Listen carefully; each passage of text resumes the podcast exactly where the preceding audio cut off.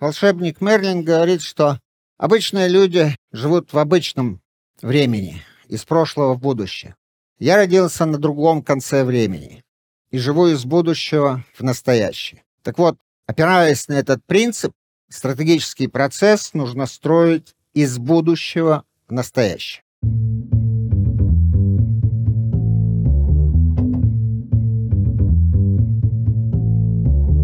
Привет, я Юра Агеев, и это 239 выпуск подкаста Make Sense.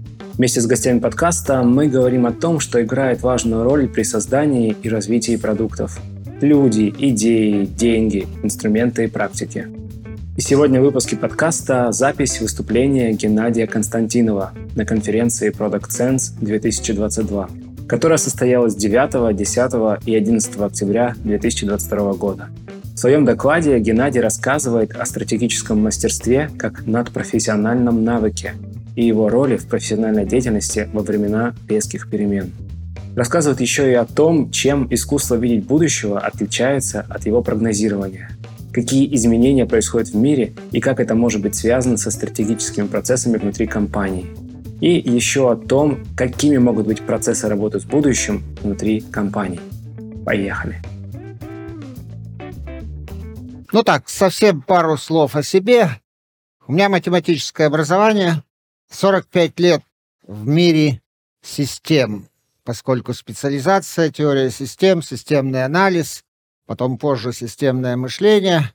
Затем 30 лет назад туда присоединились менеджмент, стратегии, и 15 лет назад это вылилось в личные стратегии. Мы этим занимаемся. И совершенствования стратегического мастерства. Но несколько последних лет еще появился когнитивный мир, о котором мы сегодня поговорим. Но начнем немножечко с другого. Последние пару лет меня чаще всего спрашивают, нужна ли стратегия. Мир меняется быстро, стремительно, планы не работают, стратегия бесполезна. Но что я должен на это сказать? Если у вас план не гибкий, то, конечно, он не работает. Если у вас стратегия лежит в морозильнике в неизменном состоянии, то она точно бесполезна. Где совсем противоположные отношения. Чем быстрее меняется мир, тем больше запрос на качество стратегической работы. Но чтобы это сформулировать, надо сформулировать ну, такую глубинную, настоящую сущность стратегии. Что это такое? Так вот, если совсем коротко, то суть стратегии — соединить то, как мы думаем, с тем, что мы делаем.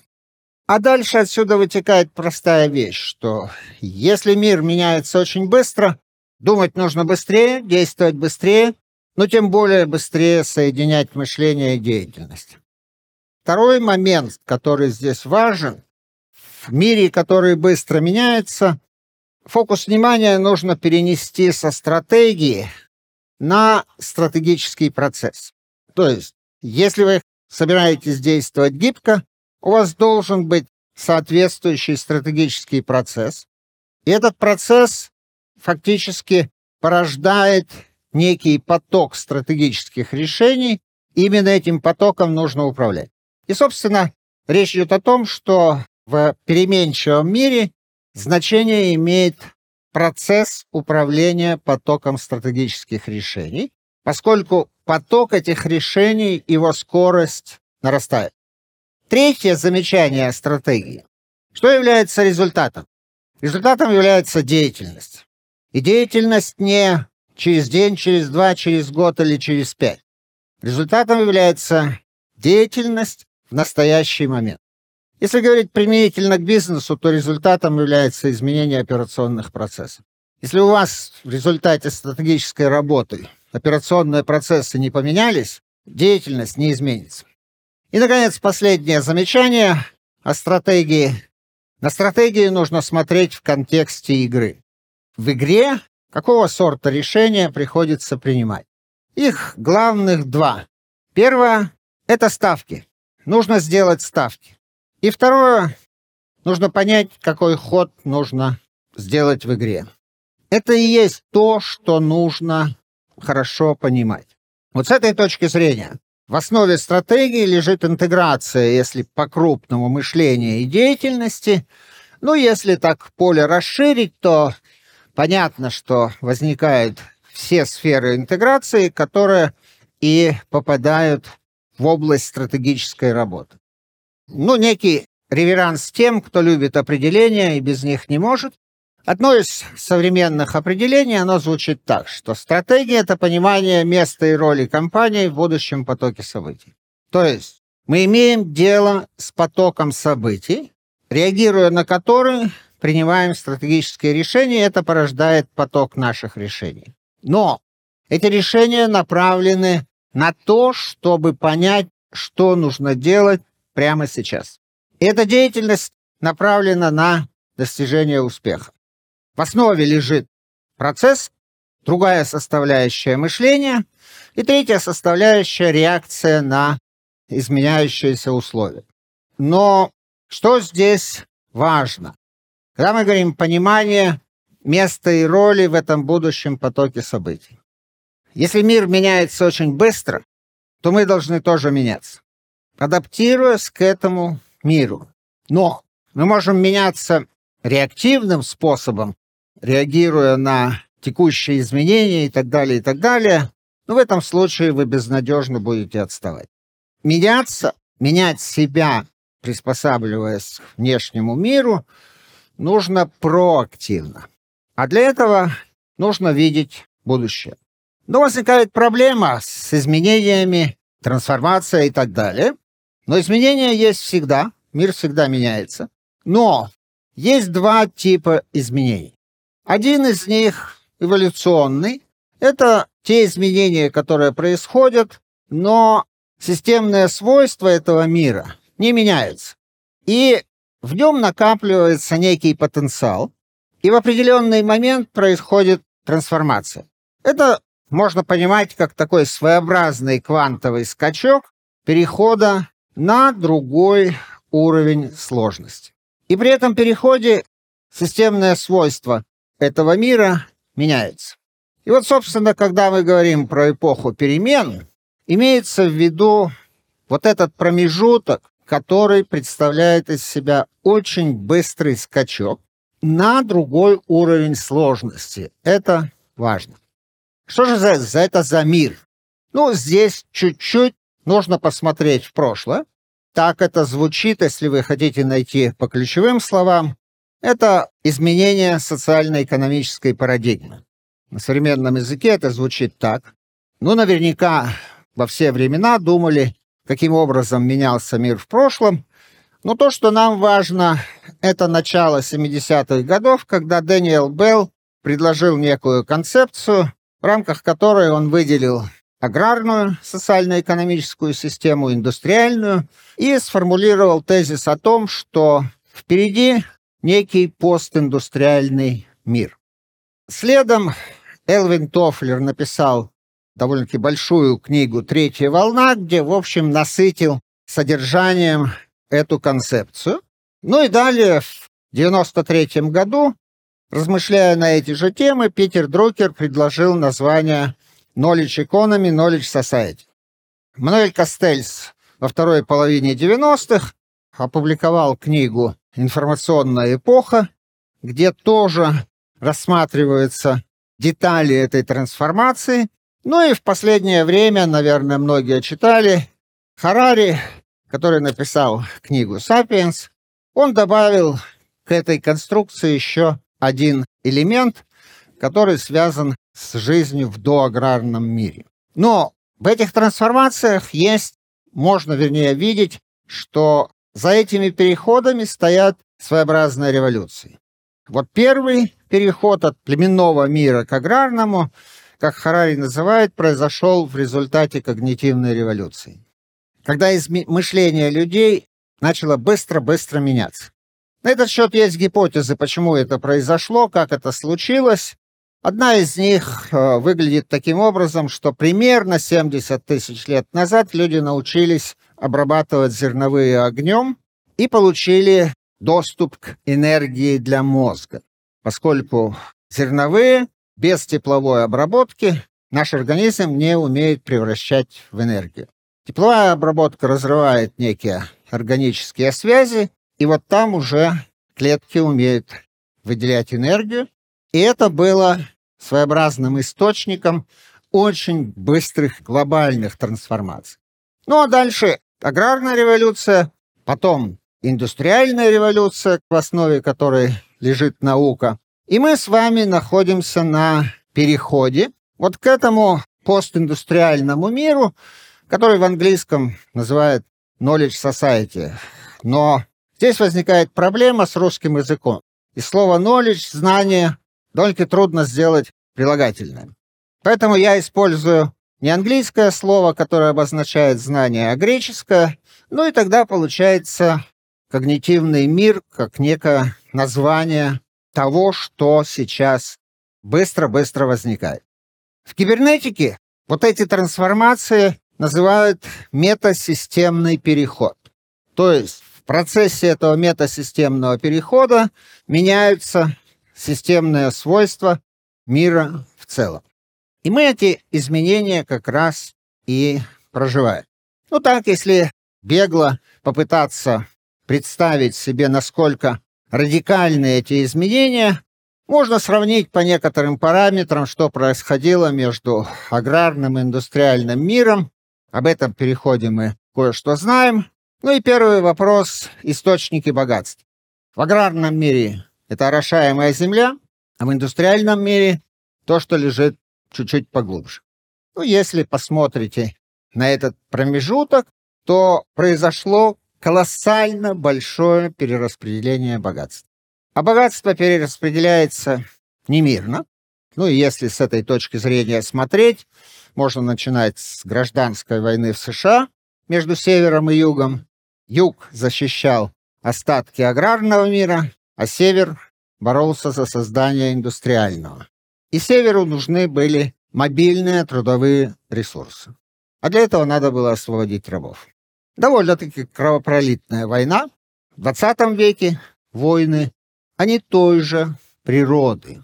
Это все еще переход от аграрных конструкций к индустриальному миру.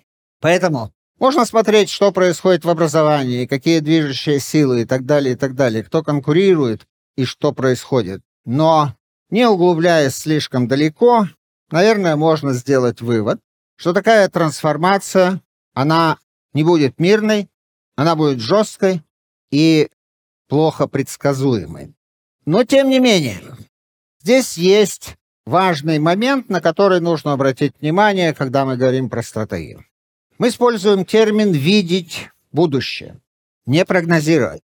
Будущее нужно видеть.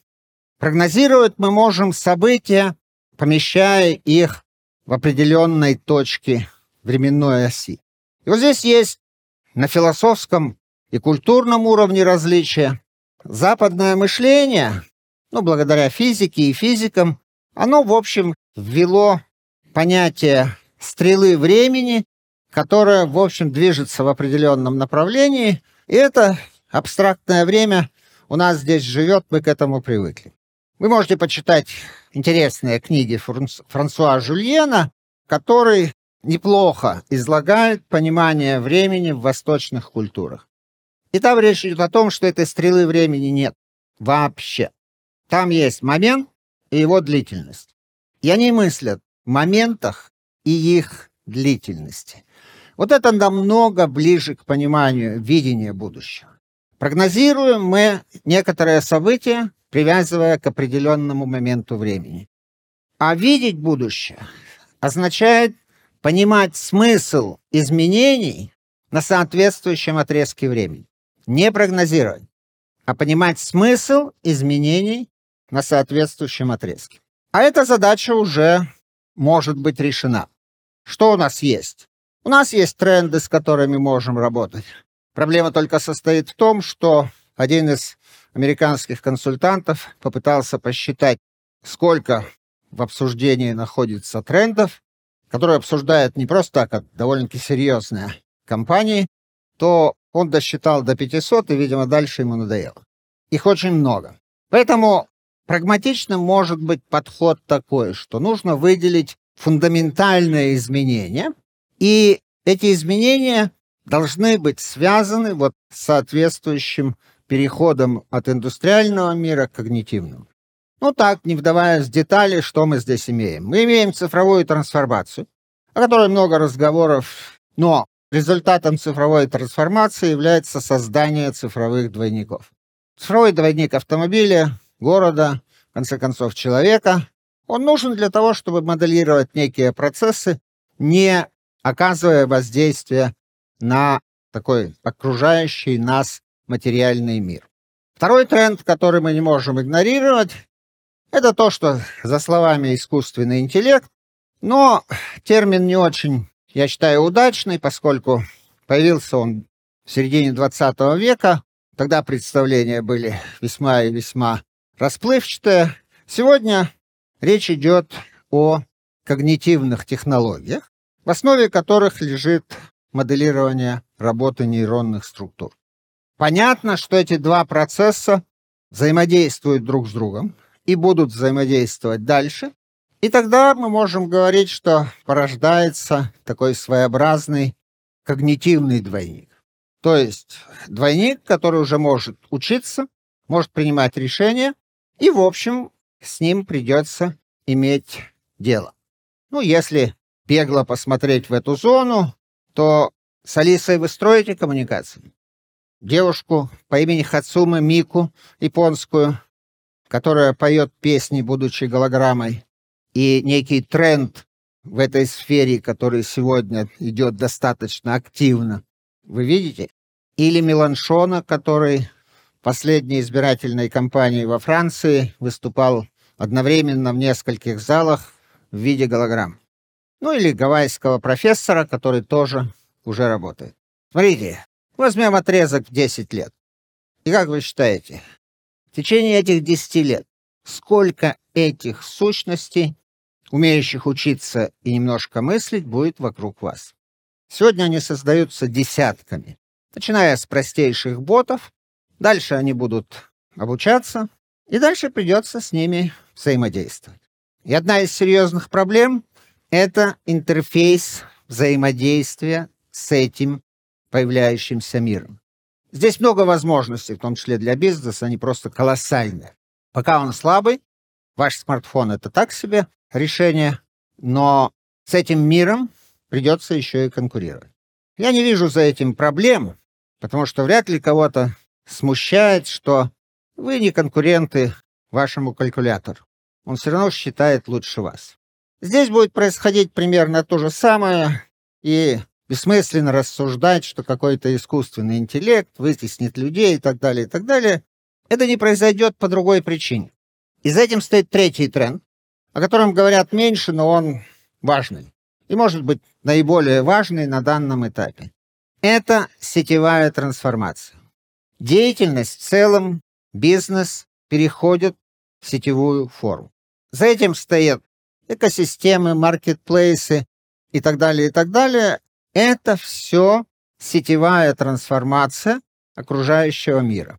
Ну, можно говорить о четвертой промышленной революции, которую продвигает Шваб, говоря об интернете вещей, когда девайсы и многие изделия будут взаимодействовать друг с другом помимо нас. Это все относится к сетевой трансформации. Но что происходит? Вот в этой совокупности людей и этих умных, мыслящих в каком-то плане сущностей формируется коллективный разум. И мир вокруг нас становится умнее. Именно к этому нужно приспосабливаться, потому что в этом умном мире жить не так просто. И четвертый тренд, который не нужно упускать, он относится к глобализации. Сейчас много разговоров о том, что глобализация закончилась и так далее, и так далее. Закончилась глобализация индустриального типа. Она действительно закончилась, она себя исчерпала, но на смену ей пришла такая своеобразная ментальная глобализация. Глобализация мышления. И вы можете простой вопрос себе задать. С какой скоростью сегодня распространяется мысль в пространстве? С какой скоростью она распространялась сто лет назад и с какой сегодня. Но скорость один параметр. Второй параметр — содержание этой мысли достаточно объемное. Поэтому вот собирая эти четыре тренда, мы можем на нулевом уровне сформулировать выводы об этих изменениях. То есть мы находимся на этапе, когда индустриальный мир трансформируется в мир когнитивный. Да, можно сравнивать по определенным параметрам, и над этим стоит поразмышлять. Но важно вот что. Эта трансформация, ну так, ставит нас перед вызовами. Мир бросает нам вызовы. И один из них связан с трансформацией нашего мышления. Проблема здесь состоит в том, что если понаблюдаете за собой, за тем, как вы принимаете решения, вы, наверное, легко можете увидеть, что вы опираетесь на модели, способы, методы, которые сформировались в индустриальном мире. Но они уже не работают. Новых пока нет. И эту трансформацию не нужно видеть как замена одного другим. Эта трансформация развивается по-другому. Когнитивный мир, он как бы прорастает из индустриального мира. И происходит трансформация. Ну, простой вопрос. Если возьмете аграрный мир и производство продуктов питания аграрным способом, тогдашним, то в 20 веке аграрным способом продукты питания практически не производились. Кто-то говорит, что а как же бабушка там в огороде и так далее, и так далее. Ну, посмотрите внимательно. У этой бабушки есть электричество, у дедушки есть автомобиль, есть семена, которые они покупают в магазине, а это работает совсем другая система. Поэтому в индустриальном мире продукты питания производятся индустриальным способом. В этом когнитивном мире очень много из того, что для нас сейчас привычно, будет создаваться другим способом, принципиально другим. И это заставляет нас менять собственное мышление. Поэтому дальше мы чуть-чуть поглубже обсудим эти вызовы, и первый из них связан как раз с трансформацией мышления. Но для этого, если чуть-чуть сфокусировать разговор, нужно разобраться как раз со стратегией и стратегическим процессом. Первый вопрос, который здесь возникает, нужно структурировать время. Ну, обычно, когда говорят о системах планирования, то есть горизонт планирования, время структурировано очень просто. Есть текущий момент и некий горизонт, на котором мы пытаемся построить план деятельности. Нам этого недостаточно. Нам нужно минимум три горизонта. На дальнем горизонте нужно построить видение будущего. На среднем горизонте, который примерно в три раза короче, почему в три я чуть позже объясню, но если мы говорим о бизнесе, то на этом горизонте нужно построить бизнес-модель, которая отвечает вашему видению будущего. И третий горизонт короткий, он должен быть тоже минимум в три раза короче среднего, на котором мы формулируем стратегические задачи, и эти задачи должны быть решены и решения реализованы в этот отведенный отрезок времени. Но здесь есть особенность. Чарльз Смит, это консультант американский в свое время, он сформулировал это как фактор Мерлина, ну или как некий принцип Мерлина, волшебника Мерлина, из повести о короле Артуре, рыцарях круглого стола и так далее. И там есть эпизод, он здесь процитирован, когда волшебник Мерлин говорит, что обычные люди живут в обычном времени, из прошлого в будущее. Я родился на другом конце времени и живу из будущего в настоящее. Так вот, опираясь на этот принцип, стратегический процесс нужно строить из будущего в настоящее. А для этого надо построить некое видение будущего. Ну, мы называем это ассоциативная карта будущего. И у нее есть несколько особенностей. Первое, ее нужно рисовать. Будущее плохо поддается линейному описанию с помощью слов. Будущее нужно видеть одним взглядом. Вторая составляющая. Нужно формулировать, теперь уже словами, но довольно-таки четко и кратко, нужно формулировать ваше понимание смысла изменений на заданном отрезке времени. И третья часть, она связана с пониманием того, на каких знаниях базируются ваши представления о будущем. Можно привести примеры. Это Институт будущего американский. У него сайт iftf.org. Они уже с 2004 года каждый год создают то, что называют карта десятилетия. И там очень хорошо видна структура. Визуальный образ, минимальное пояснение смысловые. Это содержит колоссально много информации для понимания будущего. Поэтому я советую на досуге заглянуть туда, посмотреть. Там есть много интересного. Но последняя карта, которую они делали, они в этот раз немножко на год задержались. Она относится к 2020 году и касается промежутка с 20 до 30 года. Они всегда в центр помещают некую смысловую формулировку. Так вот, эта карта строилась вокруг готовности к будущему. Ближайшее десятилетие — это десятилетие, которое потребует от каждого из нас совершенствовать свою способность к восприятию будущего. Дальше они расписывают это более детально, но все это нужно смотреть. А дальше сам стратегический процесс. Первый пункт, он касается текущего состояния, его анализа, понимания и так далее. Но здесь тоже есть гипотеза, достаточно важная. Мы не говорим о прошлом слишком много, предполагая, что прошлое уже в полной мере интегрировано в настоящее. Все, что там выжило и существует, оно существует в настоящем. Поэтому, выстраивая стратегический процесс, Первый шаг — это такой рефлексивный анализ текущей ситуации. Ну и если говорить о бизнесе или даже в личном плане, то что мы получаем из прошлого? Мы из прошлого получаем некую действующую, работающую бизнес-модель. Бизнес-модель как генератор денежного потока. Мы получаем обязательства, которые мы взяли в прошлом и которые нужно исполнять. И мы получаем из прошлого наши интересы. Можно расширять, но это такой минимальный джентльменский набор. Вот все эти составляющие, сталкиваясь с окружением, реальностью, они генерируют некие проблемы. То есть возникает некое проблемное поле, некий набор стратегических проблем. И дальше возникает вопрос, что с ними делать. Если вы скажете, что с ними надо разбираться и решать, не надо. Следующий шаг стратегического процесса, он на другом конце этого отрезка, нужно работать с будущим. Нужно построить видение будущего, понять вызовы, которые оттуда вытекают, сформулировать свой замысел, как в определении сказано, место и роль в этом будущем, и с этих позиций посмотреть на текущее состояние. Вот это первый шаг, в основе которого лежит интеграция временной перспективы. То есть мы соединяем наше понимание настоящего и наше понимание будущего.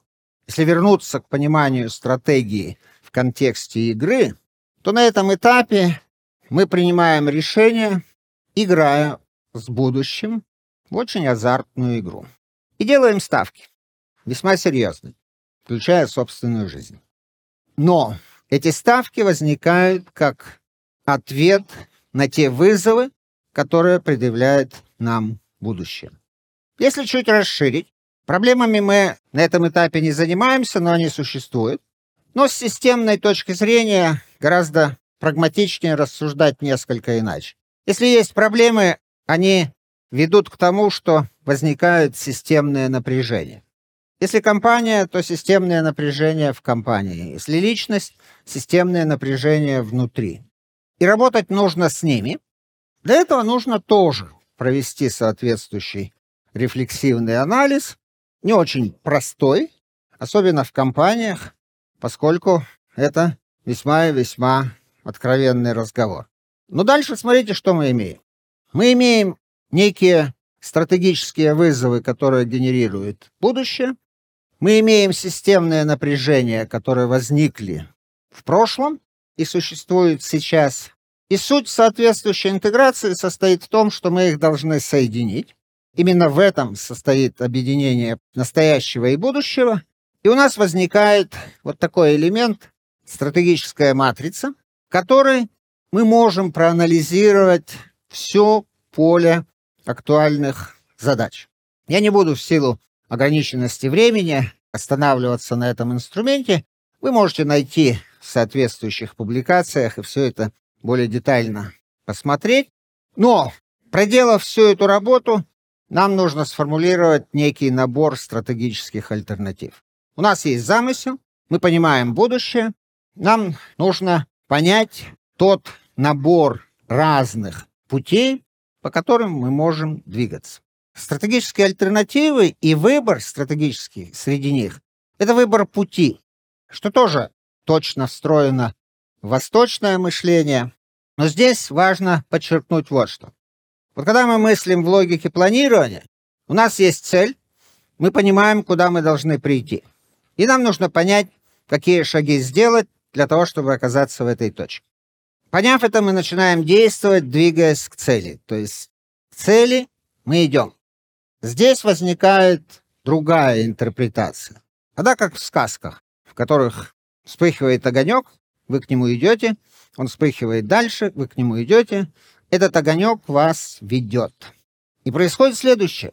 На каждом этапе вы знаете, куда идти, но вы принципиально не знаете, куда вы придете. И, собственно, интеграция, она и состоит в соединении первого и второго способа движения. Так вот, с этой точки зрения, видение будущего нас ведет, но не столь однозначно, как в этих сказках. Этих огоньков может быть 3, 4, 5 и в разных местах. И каждый раз приходится делать выбор. Если этот выбор сделан, то фактически у нас появляется то, что мы можем называть стратегией, стратегией бизнеса, конкурентной стратегией, и мы уже переходим на средний горизонт. На среднем горизонте основная задача построения, проектирования бизнес-модели, которая отвечает выбранной стратегической альтернативе. Мы тоже не будем здесь погружаться, на эту тему много написано, книг в том числе. Ну, если опираться на взгляды Джеффри Мура, который написал книгу «Вторая космическая», он структурирует построение бизнес-модели так, что первое, нужно описать ядро бизнеса, а потом, отталкиваясь от этого ядра, сформулировать все остальные компоненты. Но ядро бизнеса — это то, что должно быть в зоне стратегического контроля. То, что нельзя отдать на аутсорсинг, потому что вместе с этим вы отдадите и бизнес. И вот на среднем горизонте нам нужно спроектировать эту бизнес-модель. И мы попадаем в ситуацию. У нас есть бизнес-модель, которая работает сегодня. У нас есть та, которая отвечает будущему и нашим замыслам. И понятно, что нужно трансформировать одну другую, и тогда у нас появляются две составляющих.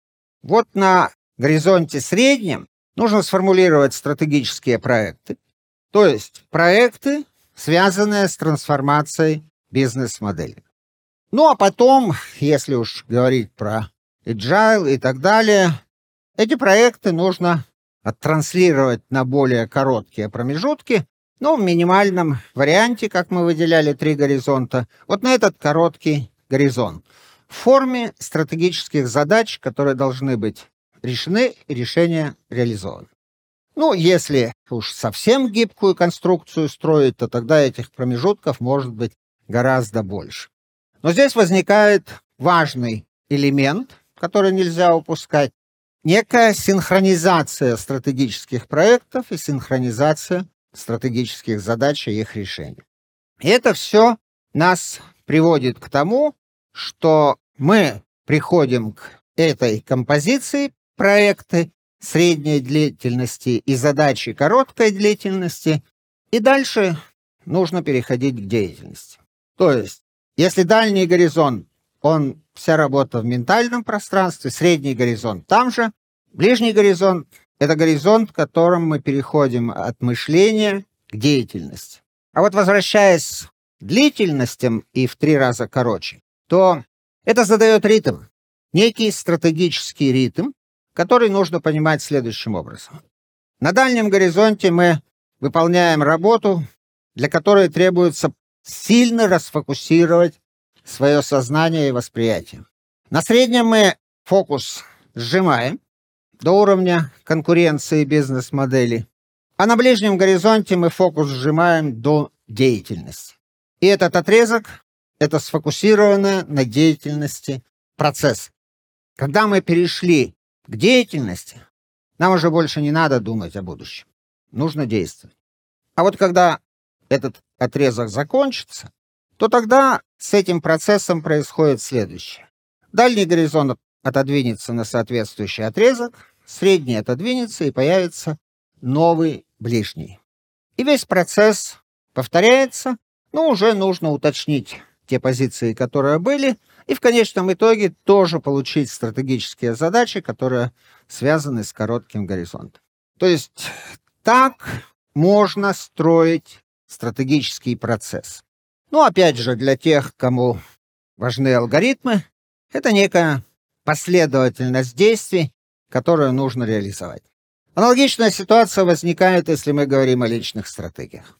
Правда, здесь появляется чуть больше элементов, и вместо бизнес-модели другая конструкция, но в целом логика процесса остается такой же. Теперь другие вызовы для продукт-менеджеров. Один из них, вот понимая всю эту трансформацию, я бы сформулировал так.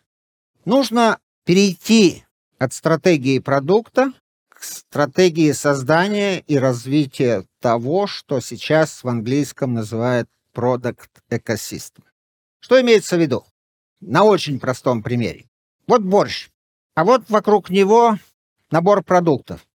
Вы можете, конечно, рассуждать о ценности свеклы или томатной пасты, но значение имеет только ценность борща.